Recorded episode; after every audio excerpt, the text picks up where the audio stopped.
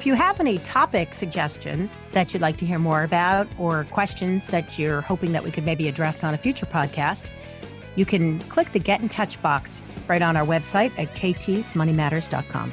And the Hardworking Woman's Guide to Money, available either on our website, KT's Money Matters, or on Amazon. Or, of course, you can find our link in the show notes. Working with your investments, retirement, insurance, estate, or tax planning, or just dealing with everyday expenses, your money matters. Let KT Thomas help you make the most of it. This is KT's Money Matters. Hi, everybody, and welcome back. This is KT Thomas at KT's Money Matters, coming to you with your tips and quips and ideas about how to save money, grow money, make sure that it doesn't run through your fingers money. Um, just trying to help you figuring out the best way to manage your finances over your lifetime. I got to tell you, one of the things I want to talk about today, which actually, you know, I learned a little bit more about it, but it's kind of like a regular rant of mine, which is this idea of tipping. And is it an obligation or gratuity? But more after this. Your host, KT Thomas, is the Director of Portfolio Services at New Day Solutions, a firm offering expertise in retirement planning with more than 25 years of experience, dedicated to high net worth individuals, families, and business owners. We work with you to have a coordinated approach for your comprehensive investment goals, providing concierge service for all generations from a team who can see things from your side of the table. Go to newdaysolutions.com for more information. So, thanks for listening in. I want to talk a little bit about the money that we lose over the course of the year that we spend that we're not really that attached to. One of those things is tipping. I always think things that can kind of run through your fingers like water tend to cost more over the course of the year than people really think about. And it's not that I want to be a miser or that I want to encourage people not to tip because I think that tipping is very much part of the American culture. And you kind of go into restaurants knowing that part of what you need to do is tip. But it seems to me like everyone's looking for free money these days. And they are because a lot of people are giving it. So, a little history first. How did we become a tipping society? Well, we've been a tipping society almost our entire cultural lives. Tipping for service, even if it was a small tip, was uh, preferred and encouraged and considered. But a lot of that has changed in the last 150 years. It's gone from preferred and encouraged to, if it's a hotel restaurant, room service bill, they actually add it right into the bill. They call it a delivery charge, but it's really making sure that everybody gets paid. Or sometimes you go into uh, restaurant and they add the tip to the bill depending upon the size, size of the group. So I thought we'd look into tipping, what it really costs, and how Americans really manage for it. So the first thing you need to know is one of the reasons why we have to tip is because restaurants don't pay their wait staff very much money. In fact, the wait staff haven't gotten a raise since 1991. Before that, waiters used to be able to get about 50% of what the minimum wage was. But in 1991, they decided to put an end to that. So they don't automatic, automatically get increases. And guess what? They haven't gotten an increase since 1991. So $2.13, which was what I was making as a waitress in college in the 80s, is what waitresses are making today. $2.13, you say. Who could live on that? And the answer is no one. In fact, it's about enough to cover the payroll taxes generated from the wage money from the tips. So most wait people receive very little compensation, if any, directly from the restaurant that they work at. So the burden really is on consumers to pay them for their services. Every once in a while, a restaurant will try to open and have a no tip program. And you know what? I'll tell you, they must be doing pretty well with tips because nobody wants to work for them. the prices are about 20% more expensive at a restaurant without tipping.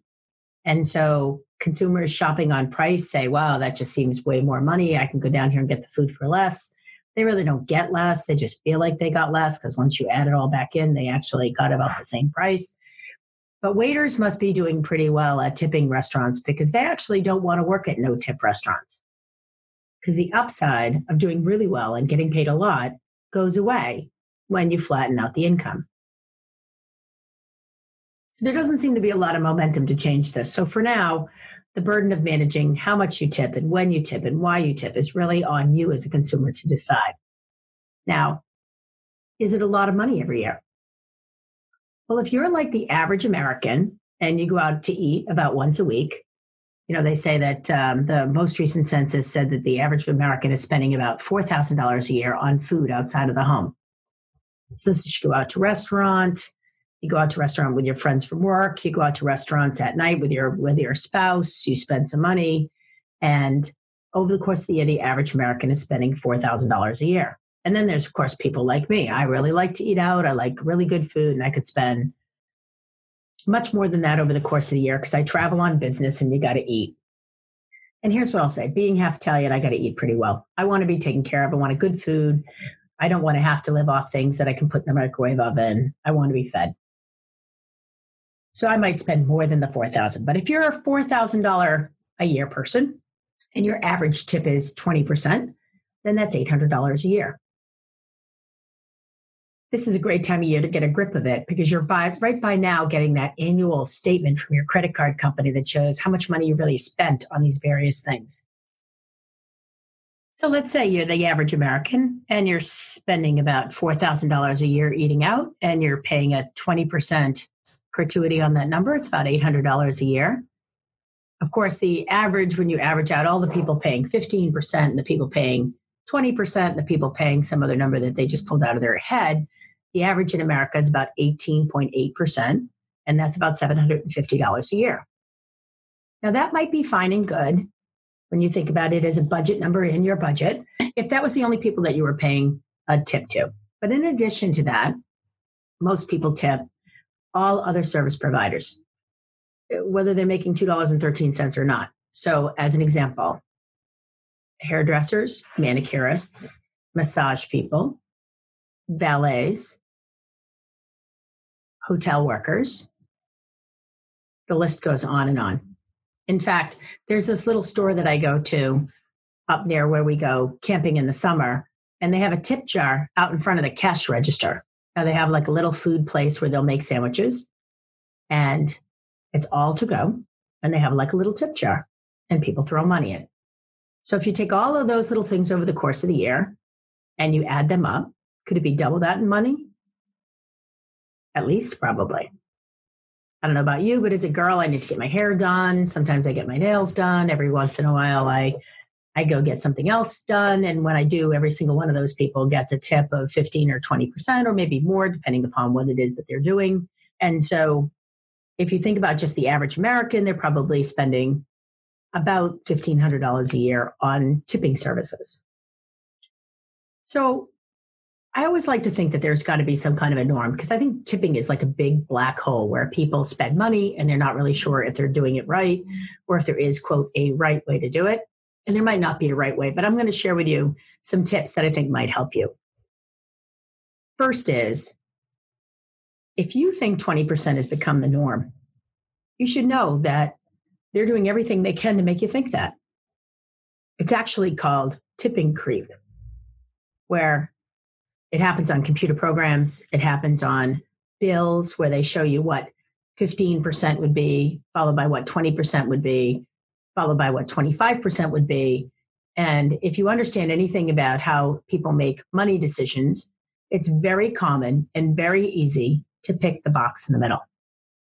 In fact, most of us do it most of the time, even when we know better. So, as an example, 15, 20, or 25. Most people pick 20.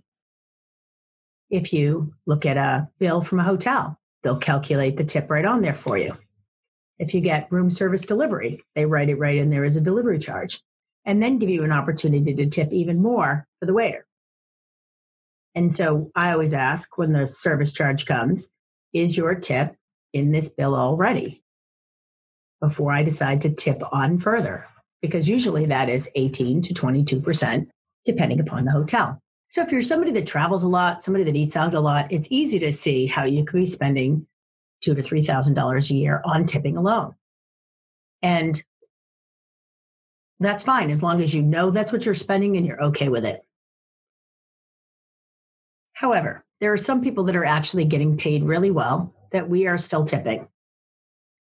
And so this is you come into a place where Starbucks, I love Starbucks. I'm there all the time. Well, I'm not there all the time, but I bet I'm there a couple times a week. And there are always people tipping at Starbucks. So you should know a starting level barista is making $9 an hour. They're making four times the wage of the waitress in the coffee shop. That's a big difference. So maybe you don't tip them as much because they're already making $9. Because nobody's tipping at McDonald's. Those guys are making $9 or $10. We're not tipping there. I don't feel compelled to tip there. So really think about who am I giving this money to? Does this did first of all, did they do a really good job or were they kind of lousy or just mediocre? And frankly, if somebody's not doing a really good job, meaning you're not really pleased with the service and you're still leaving them 20%, then you are paying for bad service and you're reinforcing the idea that bad service is okay. I really think 20% is an amount you have to actually earn by providing good service. And if I get good service, that's what I'm going to give them. But if I don't, I'm usually just going to give them 15%. The number of times that I've decided to pay a waiter less. I mean, I don't know. I just can't, I can't get past it knowing they're making $2.13 an hour. But if you can, you go for it. What I want you to come out of here with is not that you must tip or that you should never tip. It's time to be a money miser with all your money. That's the only way you're ever going to get ahead. But it's that you tip purposefully what makes sense? What's a reasonable amount? So, you know, how much do you tip the furniture delivery guy? How much do you tip in a taxi?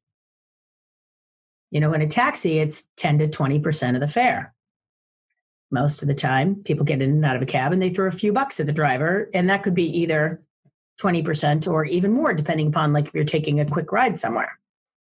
Now you get to even tip at Uber because before it was you never tipped at Uber, so you knew that that was okay. But now you actually tip at Uber. And then, of course, you know, you have to tip your bartender, especially if you want a good drink. But the bartender gets significantly less than the waiter gets. So if the waiter might get 20% of the bill, the bartender gets, you know, one to two dollars a drink or maybe 15% of the bill.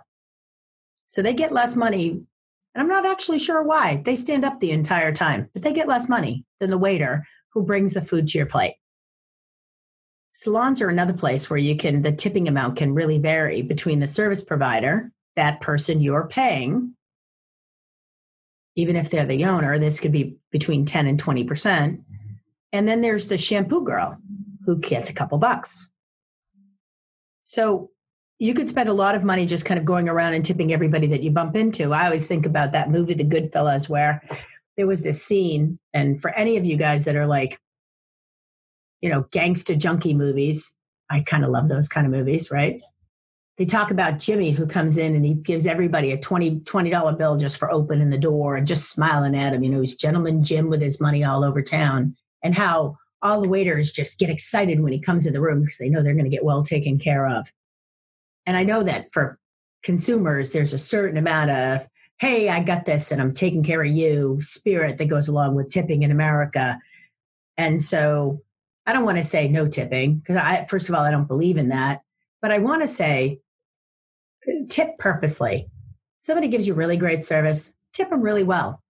Somebody gives you really average, mediocre service, don't tip them really well. Maybe don't screw them like nothing because they're making $2.13 but don't be throwing 20% at people that aren't actually earning it. Because then what happens is, in order to tip somebody that's doing really well, you're going to have to give them 25%. And if you know, the restaurant industry is counting on that happening. So be smart and remember that this is your money. A thousand to two thousand dollars a year that goes down this path is money that could be used for anything else that you might need to accomplish financially.